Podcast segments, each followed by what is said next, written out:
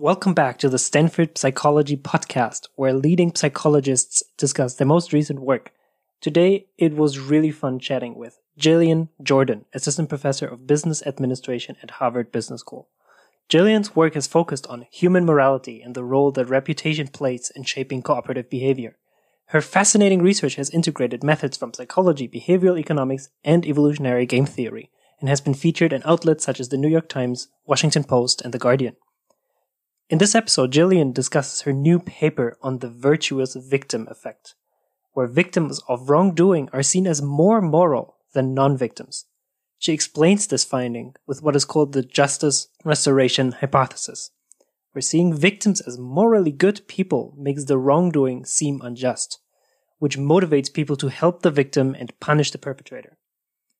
Jillian then chats about the philosophy guiding her research and why appealing to people's concerns about how others see them can be a powerful way to make the world a better place.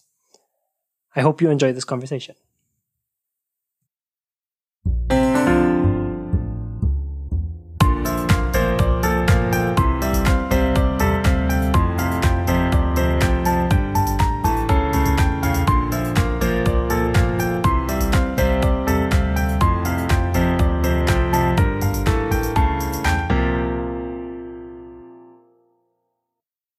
Right, everyone. Today I have the big pleasure of speaking with none other than Jillian Jordan. Um, before we talk about your paper, first of all, thank you so much for joining the podcast. It's such a pleasure to have you Thanks on. Thanks so much for having me. I'm excited to be here.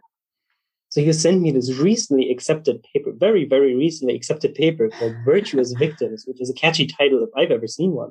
And it was really fun to read it. Maybe just in very general terms, what is this paper about and what, why were you motivated to study this phenomenon? Um, thanks. So the paper, um, broadly speaking, is sort of looking at the way that we perceive victims of wrongdoing, um, and and the motivation was sort of we're constantly hearing narratives about victims of immoral acts, all sorts of different immoral acts um, in our di- daily lives, but also um, in the news, on social media, and, and sort of often allegations of victimization can kind of frame important societal debates. And so um, I was interested in the way that people perceive the moral character of victims. So um, basically what the the key finding is in the paper is that if you learn that somebody has been a victim of mistreatment by somebody else um, you see that person as a more moral person not because of any information about their own behavior, but actually just because somebody else has mistreated them. That sort of makes you see the victim as, as morally virtuous. Um, and we find this across sort of a range of different types of moral transgressions. Um, and we're sort of interested in the paper and in, sort of digging in and exploring what is the psychology surrounding this phenomenon and what's sort of the explanation for it. But the but the punchline is really that we tend to see people as morally virtuous if they've been mistreated by somebody else. And I love it because it's so counterintuitive, right? The first thing that comes to mind is all this victim blaming that we have um, where victims are seen at fault are seen as at fault for whatever happened to them, just so we can feel like we're in a just world. But you're really saying right, we're, we're talking about something else here, and there's something else going on.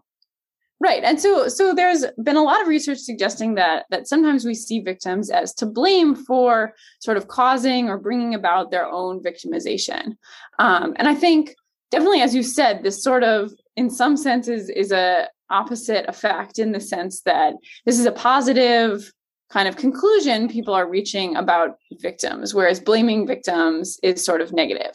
Um, on the other hand, I do think there is sort of an important theoretical distinction between attributing causal blame to a victim versus seeing them as having morally good or bad character. Um, so, so perhaps that's sort of something helpful to clarify from the outset. Like, I think that the research on victim blaming essentially asks people how much is it the case that the victim kind of took actions that caused them to be victimized? So, you know, you might conclude if someone was mugged on the street, maybe something they did to cause that was not paying attention. Maybe they're looking at their phone while walking down the street or something like that. Um, and, and that's sort of a distinct theoretical question from does that person have moral character that is good or bad, right? I could be a good person who was victimized, and also maybe I took actions that um, made it more likely that I was victimized. And so um, I actually think sort of it remains an open question even after we've done this research on the virtuous victim phenomenon. It remains sort of an open question. How does the judgment that a victim is morally virtuous relate or not relate to when we see victims as to blame for causing their own victimization. Um, but but yeah, I think that in some ways it is really counterintuitive that we see victims as morally good. And I think another reason why that's sort of a surprising finding is just because uh, most of what we know about how we determine somebody's moral character is that we sort of focus on their own moral behavior or other direct attributes of that individual right like if mm. if i want to know is eric a good or a bad person um, sort of the most obvious basis i'm going to use to determine that is just information i have about his proclivity to behave morally. How has he behaved in the past? Does he help other people? Does he betray other people? Like is he somebody who tends to take moral action? Um, and we also know that other kind of direct attributes of eric might bias my understanding of how moral he is. So if we share in group membership, right? Is he a member of my political party or are we from the same country? Um, we know from research on the halo effect that somebody's physical attractiveness might influence how moral I think they are. Um, but these are all sort of direct attributes of a person. So I think what's what's sort of striking about this finding is that actually how you're treated by somebody else can shape how moral you seem. Even if I haven't learned anything kind of direct about you or your group membership or your behavior, if somebody else behaved in a way that was immoral towards you and you're sort of a recipient of that bad behavior, that can actually make me see you as virtuous. There's so much to unpack here, but before we go into all the all the details and all the implications of this, maybe let's talk briefly about how do you even know this? How do you measure this? And I want to uh, note to our listeners here that there's 17 studies in this paper, which is so many studies. So of course, please don't feel like you have to explain all 17 of them, but just in general, how do you get at these effects? How do you measure them? Yeah, so I'll, I'll sort of walk you through the very sort of basic design as, as to sort of how we got at this. So what we did is we had people read um, vignettes, which is just sort of a word for a story about a character. Um, and then had them rate the moral character of people in the story. Um, so, one sort of um, moral transgression that we looked at a lot was just theft of a material possession, specifically theft of somebody's iPad. So, we had a story about a person, we can call her Sarah, who's a college student. And Sarah has some friends over to her dorm room to study, or some classmates over to her dorm room to study for an upcoming exam. Um, and she and a, a, couple of other people are all studying in her dorm room. And at one point, someone, a classmate named Gabrielle, asked to see her iPad to look something up. So she lets Gabrielle use the iPad to look something up. Later, the classmates leave. Sarah relaxes by watching TV on her iPad, and then she goes out for the night. Um, and in one experimental condition, which we call the neutral condition, that's the whole story. So um, nothing particularly noteworthy happens in the story. Sarah's just kind of a neutral person. Um, in the victim condition, however, the story actually continues. After Sarah goes out, Gabrielle breaks into her dorm room and steals her iPad. And then Sarah comes home and notices it's missing and she's very upset. So, in this condition, Sarah behaves identically, um, but something else is conveyed, which is that Gabrielle mistreated her, stole her iPad, and so Sarah becomes a victim. Um, and then after subjects read one of these two versions of the story, so it's sort of a between subjects manipulation. They they don't read both versions; they read one or the other. And we ask them how moral of a person is Sarah, and how trustworthy of a person is Sarah. And what we find is that people in the neutral condition think Sarah's sort of a little bit moral, um, a little bit above like the midpoint on our scale from not moral at all to very moral. Like she's sort of a little bit good. That's kind of people's default perception. And then people in the victim condition think she's a little bit better. They rate her as a little bit more moral and more trustworthy of a person. Um, even though she behaved identically, just because Gabrielle stole her iPad, that makes her seem more moral. I was really surprised by this one finding that you had that all of these effects were kind of insensitive to the gender or the race of the victim. Um, and it doesn't yes. really matter, right? Yeah, so so we kind of um, got at that in two ways. Kind of what is the, what is the effect of the victim's um, race or gender, and and so with respect to the gender, in in um, as you mentioned, there's a bunch of different studies, and 11 different studies. We actually um, counterbalanced or manipulated like the gender of the character in the story. So I just told you a story about a woman named Sarah who either was or wasn't a victim. Um, other people saw the exact same story, but it was a man named Sam who was the protagonist. And then we can do is just kind of compare the effect size, how much more moral is this protagonist when they're a victim versus um, in the neutral condition and and does this differ depending on if it's sarah or sam um, and when we aggregate across these 11 studies we we find pretty clear evidence that you get this effect where the target seems more moral if they're a victim than if they're not a victim, both for Sam and for Sarah. And there's not a meaningful difference in how big the effect is for the two genders. Um, and then we also uh, did one study where in addition to just giving people the story that I talked about, we showed them a photograph of the protagonist. Mm. Um, and we used the photograph to convey information about their race and gender. So, in addition to kind of having a male or female name with male or female pronouns, we actually showed a photo and we looked at um, male and female uh, protagonists. And we also varied if they were white or black. So, we looked at white versus black race in this study as well. Um, and we found uh, again in this study that that there didn't seem to be a difference in how big the effect was depending on the race or the gender of the person in the photograph. Um, and so for this study it's just one study so we're sort of a little bit less confident that there's no difference in the effect size just because um, we have fewer subjects in the one study than than in the 11 studies but we did find evidence that um, the effect holds both for male and for female and for white and for black protagonists, suggesting that um, at least in the context of this story about theft, with sort of a sample um, collected on Amazon Mechanical Turk, if if, if listeners familiar with that, um, we didn't seem to find that the white versus black race or male versus female gender was was having a big bearing on this effect. One thing I really appreciate about the paper is that you address alternative explanations for this effect. Because you might say, well, you know, for example, we could just feel empathy for the poor victim, right? They were part of a crime and we feel empathy for them. And then we're like, yeah, you know, they're a moral person. We're just saying this to be nice. But you address this, and this is just one alternative explanation. You say, well, that's, that's not really driving the effect here. It's really more about this yeah, justice so, restoration. Right, right. So maybe I can I can explain a little bit how we how we ruled out that sort of simple sympathy story and also um, what we think is actually the explanation for the effect. So so um, one one sort of simple explanation you might think of just like you just said is is maybe this effect simply reflects that people uh, feel sorry for the victim and so they're motivated to say nice things about them. It seems kind of harsh to rate this person as not very moral if they, you know, just had their stuff stolen. Maybe that's the explanation. And so, one prediction you might make, if that is the explanation, um, is you might expect that the effect would sort of extend generally to anybody who suffered a bad outcome, regardless of whether um, they were a victim of immoral treatment or sort of accidental misfortune.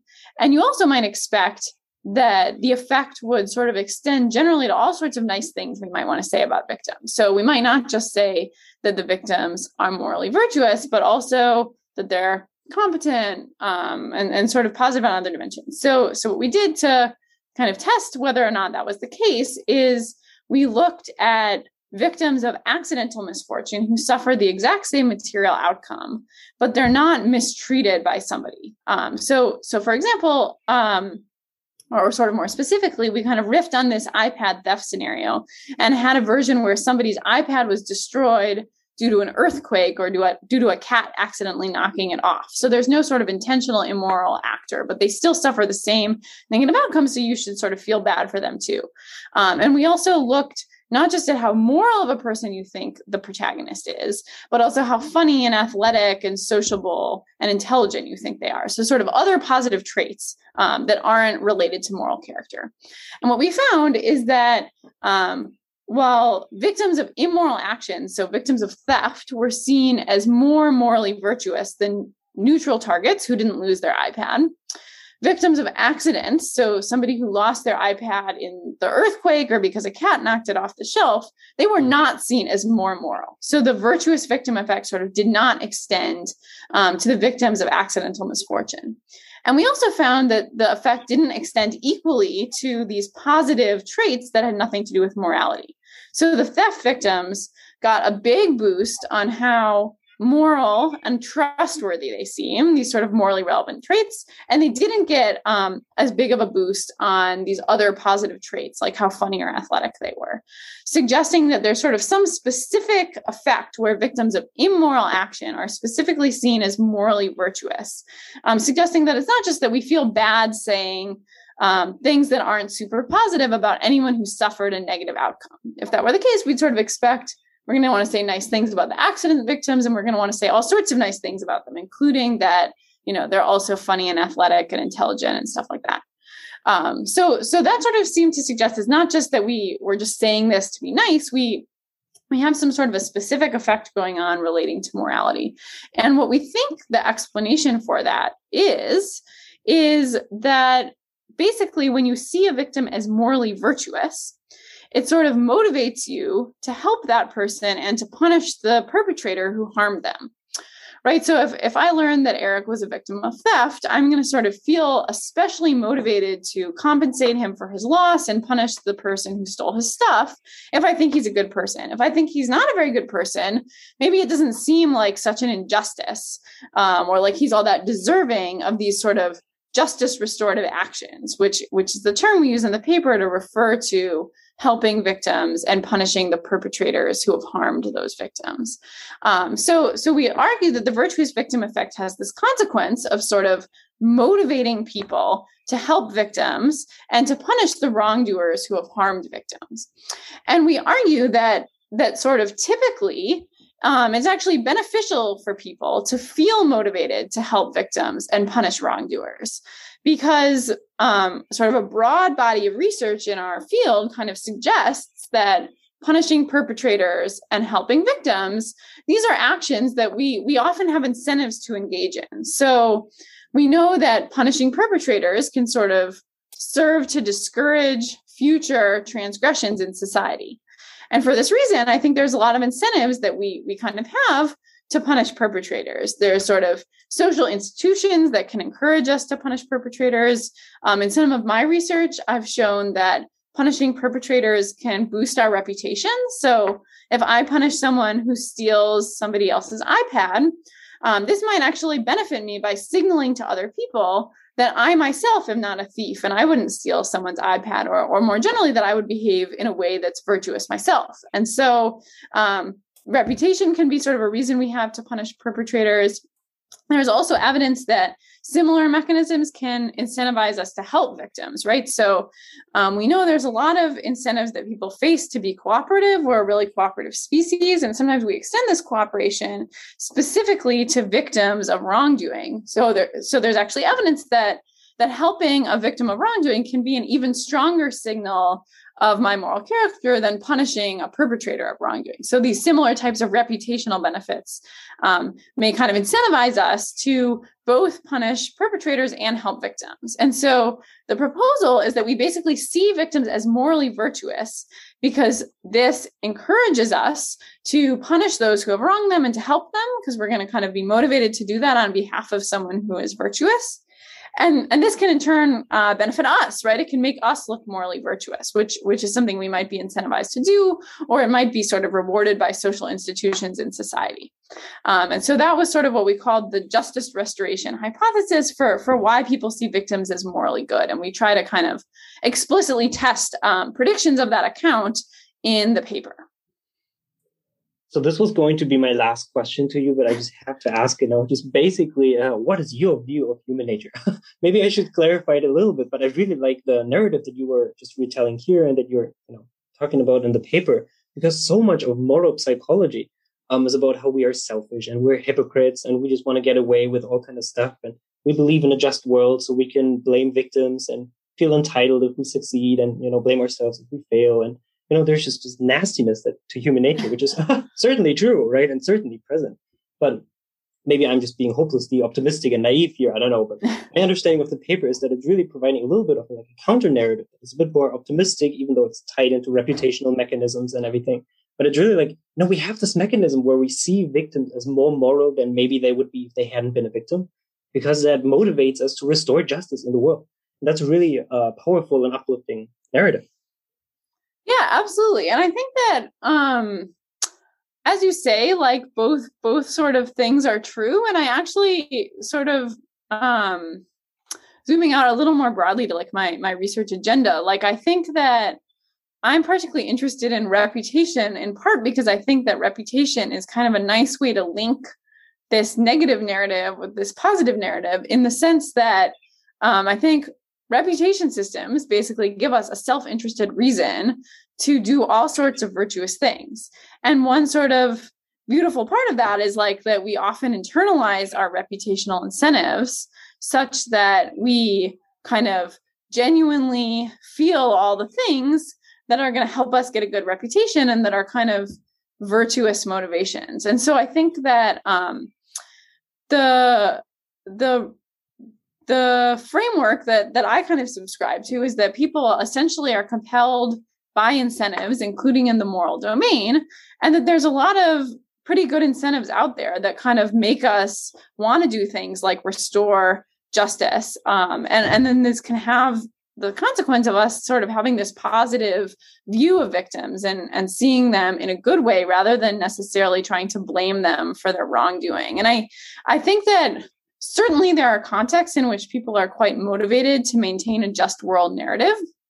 But I think it's very clear that ubiquitously in our daily life and when the stakes are high and when the stakes are low, we often see things that we think are wrong. And we don't just say, no the victim deserved it nothing nothing is wrong here mm. everything's perfectly mm. just about the world i think we perceive a lot of injustice in the world we care deeply about it and and we're quite motivated often to change the systems that allow this injustice and um, punish perpetrators and help victims and, and try to restore justice. And i think this may actually be sort of a more um, common reaction to to wrongdoing. I think there are certainly situations in which we try to excuse away wrongdoing and justify it on the basis of a just world narrative but i think you know we all constantly have the experience of hearing about something and just thinking no that's wrong and and and and it should be different it's it's not okay and even the people who excuse the behavior and are just like yeah whatever and just legitimizing the injustice it's not like they were always like this, right? There might be individuals who are always like this, but some people just started their job and are really optimistic and, you know, I'm going to change the world. I'm going to change it for the better. And then they have one roadblock after another and so many obstacles and then they become like grim and cynical over time. Um, but of course it is true. And you find this in your paper in this one boundary condition. There can be certain environments in which you might have a reputation for not restoring justice, right? In which you want to have a reputation for, I don't care about this. Let's just move on, right? Um, and sadly, we have a lot of these environments where, where you know, the virtuous victim effect is uh, disappearing. Right. So, I, yeah, I think that um, the justice restoration framework and, and the the prediction that the virtuous victim effect should specifically occur when we kind of have incentives to punish perpetrators and help victims and not occur when we have disincentives to punish perpetrators and help victims i think really helps to to kind of clarify like when this should and shouldn't happen. And I definitely think there are plenty of situations, really important situations, where people actually have incentives to excuse wrongdoing and sort of exonerate perpetrators and not compensate victims. And in these situations, um, we we should predict the opposite, right? Not not only may people not actually see victims as morally good, but they might be motivated to derogate their character, to mm. smear them, to kind of blame them for for what they did in an effort to uh, deflect blame from the perpetrator who they have incentives to exonerate. Um, and so i think that while while it may not be sort of the default psychology that people bring into studies where they just sort of hear an abstract story about theft um, i think there's a lot of really important settings in the real world where people do have disincentives to punish perpetrators and help victims and and this effect isn't always going to occur so i think um, there's there's sort of always kind of the positive and negative framings that you can focus on and i think that's absolutely true here as well just like with anything in psychology, the environment has an impact, but also our personality, right? And there are some people who just personality wise are horrible, right?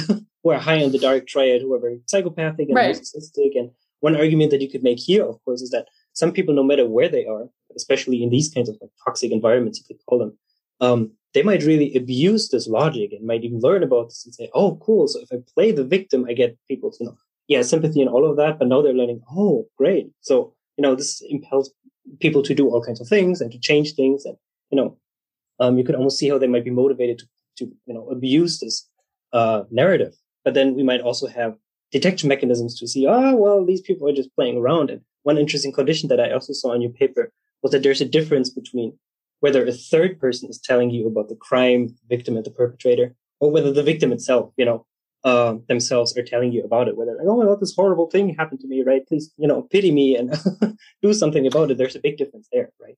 Right, absolutely. So, so it's I think this is actually a direction that it would be nice to do a little more research on, but I can explain what we did and sort of sort of my thoughts on it. So we had one study where we um, used again this iPad theft scenario that I've discussed so far, and we just varied whether um, the narrative was conveyed in third person. So you just read a story about Sarah, and then you learn that Gabrielle stole her iPad, and so it's sort of this implied omniscient narrator um, where you know you you as a subject reading the story just kind of assume everything you read is definitely true. It's explained by this narrator who somehow knows knows everything about the world um, and so i think in terms of what this would map onto in the real world you know this is kind of like hearing about somebody else being a victim maybe in the news or from uh, a mutual contact in your social network like hearing the, the story that like you know i happen to know that Eric's friend did X to Eric, and I tell this to somebody else. Um, and then we've got another condition where um, the protagonist tells the story of how their iPad was was stolen themselves in first person. Um, and you know, this would be more analogous to just just hearing somebody share their victim narrative in the real world. Um, and when we did this experiment, what we found is that the third party condition elicited the virtuous victim effect, but the first person condition actually didn't. So people mm-hmm. didn't see the victim as any more moral, or, or, sorry, they didn't see the, the protagonist as any more moral when the protagonist said in first person that their iPad was stolen versus the protagonist told this sort of neutral account in which um, they used the iPad, but it wasn't stolen. Um, so so when we found this effect, we thought it was quite interesting, and we were we were kind of curious how general it was. And one thing that jumped out at us is that in the iPad theft story, the theft happens um, in a context where the victim is actually not present, right? So the victim goes out for the night and then Gabrielle like breaks into their dorm room and steals the iPad and they're not there to see it. So you know, when you read this in the third person uh, condition, it kind of sounds like objective fact. Like the narrator is just telling you Gabrielle stole the iPad. You believe that to definitely be true. Um, whereas in the first person condition, we just took literally the exact same words, but but put them in first person. And so how it reads is Sarah sort of just asserting, when I was out, Gabrielle stole my iPad, but she's not justifying that with particular evidence, like how she knows it was Gabrielle, et cetera. So one thing that we wondered is does the first person uh, sort of version fail to create this virtuous victim effect because people are questioning the veracity of the narrative? Like, are they wondering, is it actually true that Gabrielle stole your iPad, or are you just saying that? How am I supposed to to know that this is the case? Um, so what we did is we we did another experiment where we um, looked at the virtuous victim effect in the context of first person versus third person narratives and we used a different um, transgression. And this transgression was was a story about the theft of an idea. So it was a story where someone came up with an idea for an advertising slogan at work and they shared it with their manager and then the manager like uh, unfairly took credit for the idea and presented it to like the next higher up level boss at the organization as if it was the manager's own idea um, mm. and in this story uh, the manager does this actually while the victim, the person who had the idea, is like right there. So that so they actually witness the theft of their idea firsthand. And so it's not like they have definitive proof to convey it when telling their first person narrative, but at least um it sounds a little bit less baseless to, to sort of mm-hmm. report mm. the story when you were right there. And we actually found in that version that we did get a virtuous victim effect, both in the third person, but also in the first person condition. So um, in this uh, experiment, we we didn't actually find it to be the case that the effect failed to obtain in the context of the first person narrative. So I think that my takeaway from from the two studies is that of course there's you know there's various things that differ between the two studies, so we can't be sure exactly what's going on. But it seems like one plausible hypothesis is that when you tell your first person victim narrative um, people might question whether or not you are telling the truth. And if they don't believe that you are telling the truth, you're probably not going to benefit from the virtuous victim effect. And so, a potential pitfall with first person victim narratives is that people might not believe them. And I think mm. how much people do or don't believe first person narratives may depend a lot on the details of sort of what is your relationship to your audience? How much do they trust you in mm. general? What evidence do you have of the particular allegation that you're making? Um, and i think also you know the other other sides incentives may come into play here as well. Like like are they sort of um, incentivized to to be skeptical or to be believing of your story? Mm. um, but i think that it's it's quite interesting in terms of going from our our results on the virtuous victim effect to thinking about what are the implications for um, how victims choose to come forward or not come forward with their stories. It's sort of quite interesting to see that um, the effect might be a little bit sort of uh, more fragile in the context of first person narratives. Mm. Do you believe the virtuous victim effect is sensitive to the magnitude of the victim? So if you're the victim of a small crime versus of a big crime, uh, one would suppose that if you're the victim of a big crime, uh, people feel like you're even more moral and even more justice has to be restored.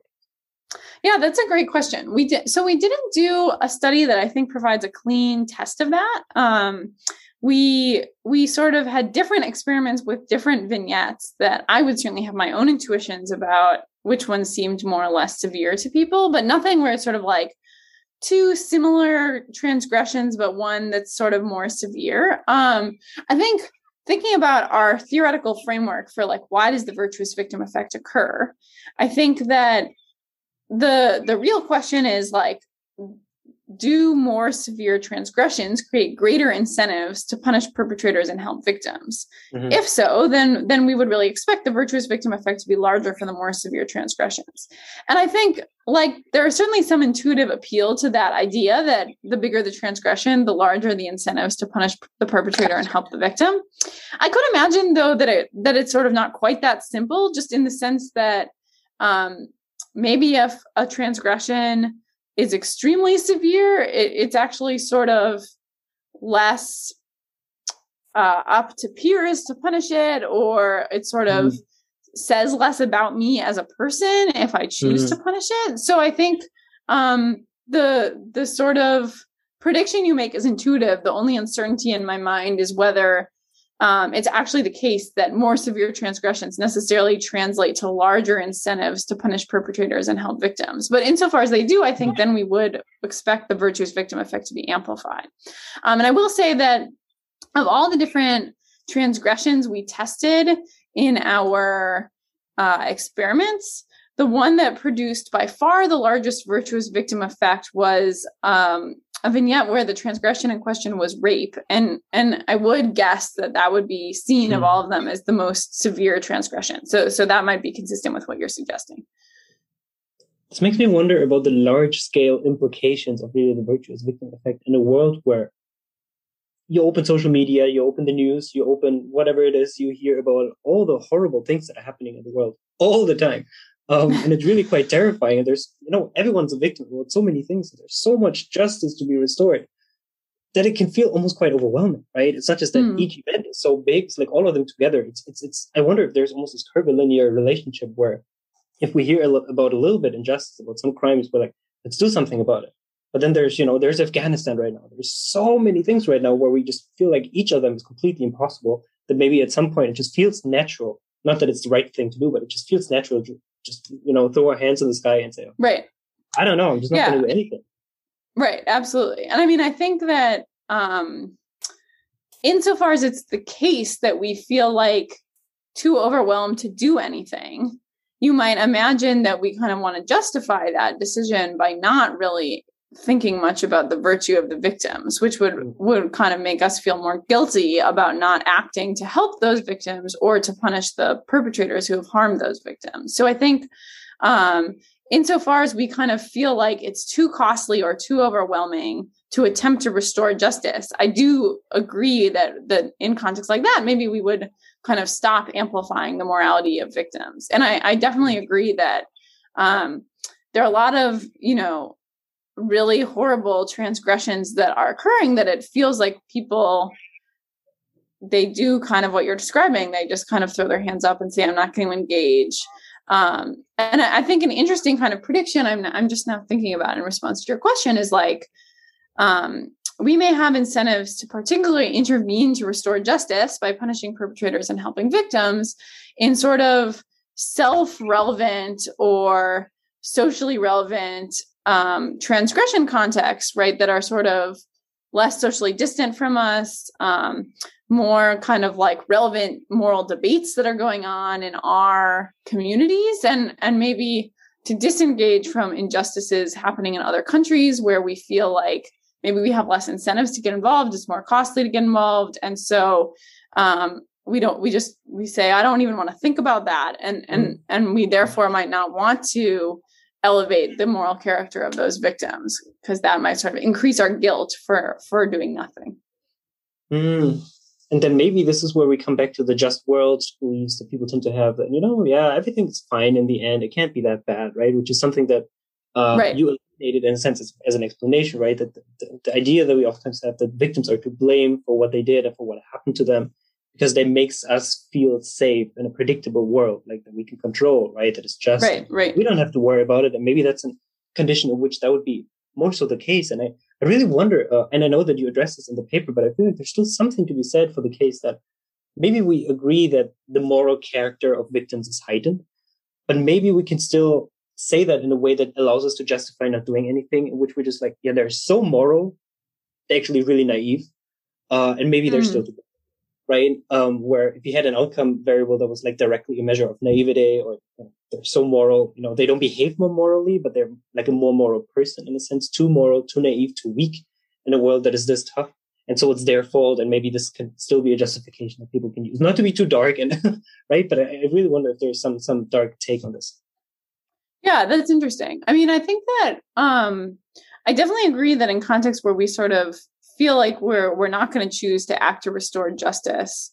It might make sense that we would kind of want to blame the victim more and and and justify the transgression as actually okay. Um I, with respect to this idea that that we would we would sort of see them as too moral in a blameworthy way mm. I, I don't totally share that intuition. Like i think that in general if somebody is moral, I think that kind of increases the the um, motivational force of our desire to punish the perpetrator and help them. And so, if we're going to choose not to do that, um, I think that that I I don't think we would do that by saying they're too moral, but I think that this idea that too moral could be related to being naive or or like negligent, like they haven't um, acted in ways that they should have to prevent themselves from being victimized. I think we definitely might kind of use that as a way to justify our non-intervention. Um, and and as you say in the paper, we talk about how it would be interesting to kind of look at um, perceptions of sort of the helplessness or naivete of um, uh, of victims in the sense that I think maybe there's a version of it, like you were just saying, that we could kind of use to justify inaction and and i think there could also be a version where we we kind of cite their helplessness as a way to actually motivate justice restorative action like mm.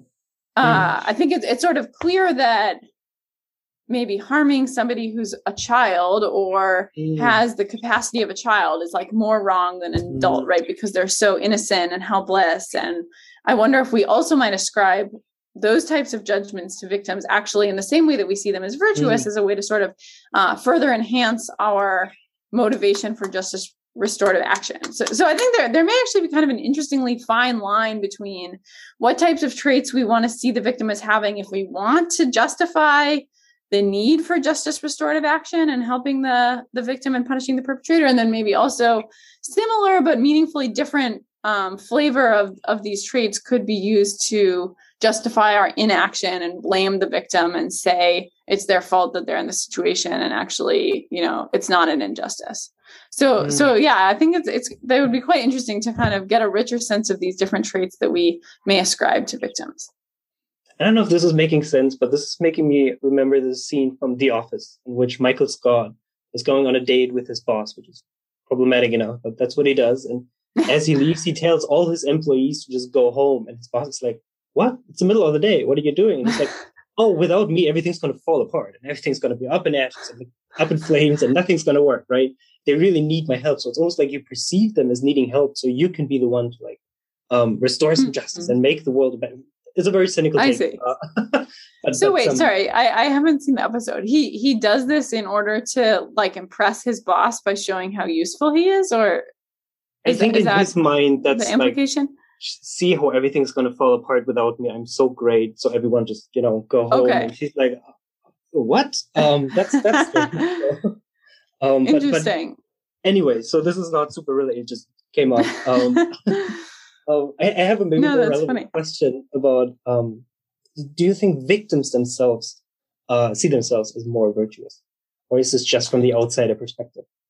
Right. Yeah, it's a great question. What what the sort of self concept of victims are? I I don't know. I mean, I think that um, there might be interesting individual differences, just like we've been talking about, kind of contexts where third parties will see victims as moral versus contexts where third parties will will be motivated to derogate victims or or smear them or or blame them.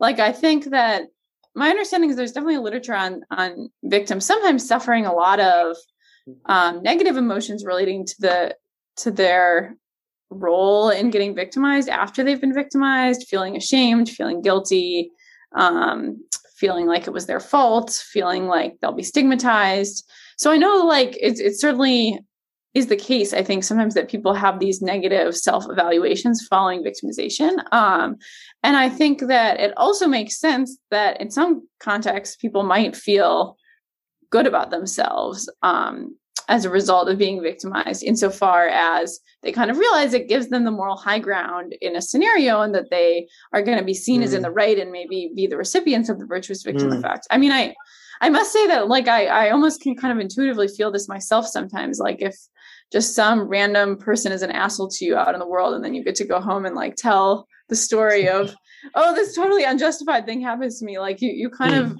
feel like self-righteous and good about it especially if you know the the actual impact the magnitude of of the wrongdoing towards you is not that big but it's just like you were clearly in the right and someone else was clearly in the wrong and that can kind of feel good and and, and righteous so um I feel like it's super interesting to kind of explore the self concepts of victims and try to understand the context in which people um, might feel shame or negative uh, following their victimizations versus they might actually potentially feel morally virtuous following being victimized. Um, but unfortunately, I, I, feel like our studies can't really speak to that. So, so it's mm. an interesting open question for sure. Speaking of open questions, what are some future directions that you would like to see in this line of work and what are some future directions that you want to be pursuing? What are you excited about these days that you uh, want to study further? Thanks. Yeah. So I feel like we we talked we touched on a few, but just to kind of make it a little more explicit, like I think that one thing that's really interesting is to look at the relationship of the virtuous victim effect to victim blaming, um, and to kind of understand like how how these things relate. Like, is it the case that we may simultaneously blame victims while also seeing them as virtuous, or are the kind of contexts in which the literature has documented that victim blaming occurs, like are those contexts where people actually just have incentives um, not to engage in justice restorative action, and we wouldn't expect the virtuous victim effect to occur, and maybe we would even expect the victim blaming to be paired with derogation of the victims. Um, and I'm I'm particularly interested. I mean, I think this is a generally interesting question, but I'm particularly interested in like the sort of domain of sexual assault as a direction to kind of look at victim blaming versus the virtuous victim effect because uh, my understanding is like a lot of the research on victim blaming so far um, has actually been in the domain of, of rape and sexual assault. And so um, I think there, and there's just a lot of cultural sort of um, conversation about the prevalence of victim blaming following sexual assault. And I mean, this relates a lot to what we were just talking about, about the stigma and shame and, and stuff that victims can feel. And so I think it's quite interesting to um, try to understand like when we kind of get the virtuous victim effect when we get blaming are these different contexts? Like how do they relate to each other? And and sort of what incentives do third parties have in these sexual assault situations to kind of elevate or derogate um, sexual assault victims? And as i mentioned we so we had one scenario in our paper where we look at um, a stranger rape scenario and we get this really big virtuous victim effect. So it definitely is the case that it's possible for victims of sexual assault to be perceived as morally good as a result of the assault. But we also had this other sexual aggression scenario in the paper um, that was actually the one scenario that totally didn't produce the virtuous victim effect. And this was a different scenario um, where the sexual aggression didn't come from a stranger, it came from somebody that the victim knew and actually had initiated an initially consensual sexual interaction with. And the scenario was like, vaguer as to what actually happened. So there were a lot of differences. There was also, it was in like a party setting and alcohol was involved. And um, we didn't get the virtuous victim effect. So, so it sort of um, suggests to me that that this may be a space where um, sometimes you're going to get this effect, sometimes you're not, and I'm interested in kind of understanding that and how it relates to victim blaming.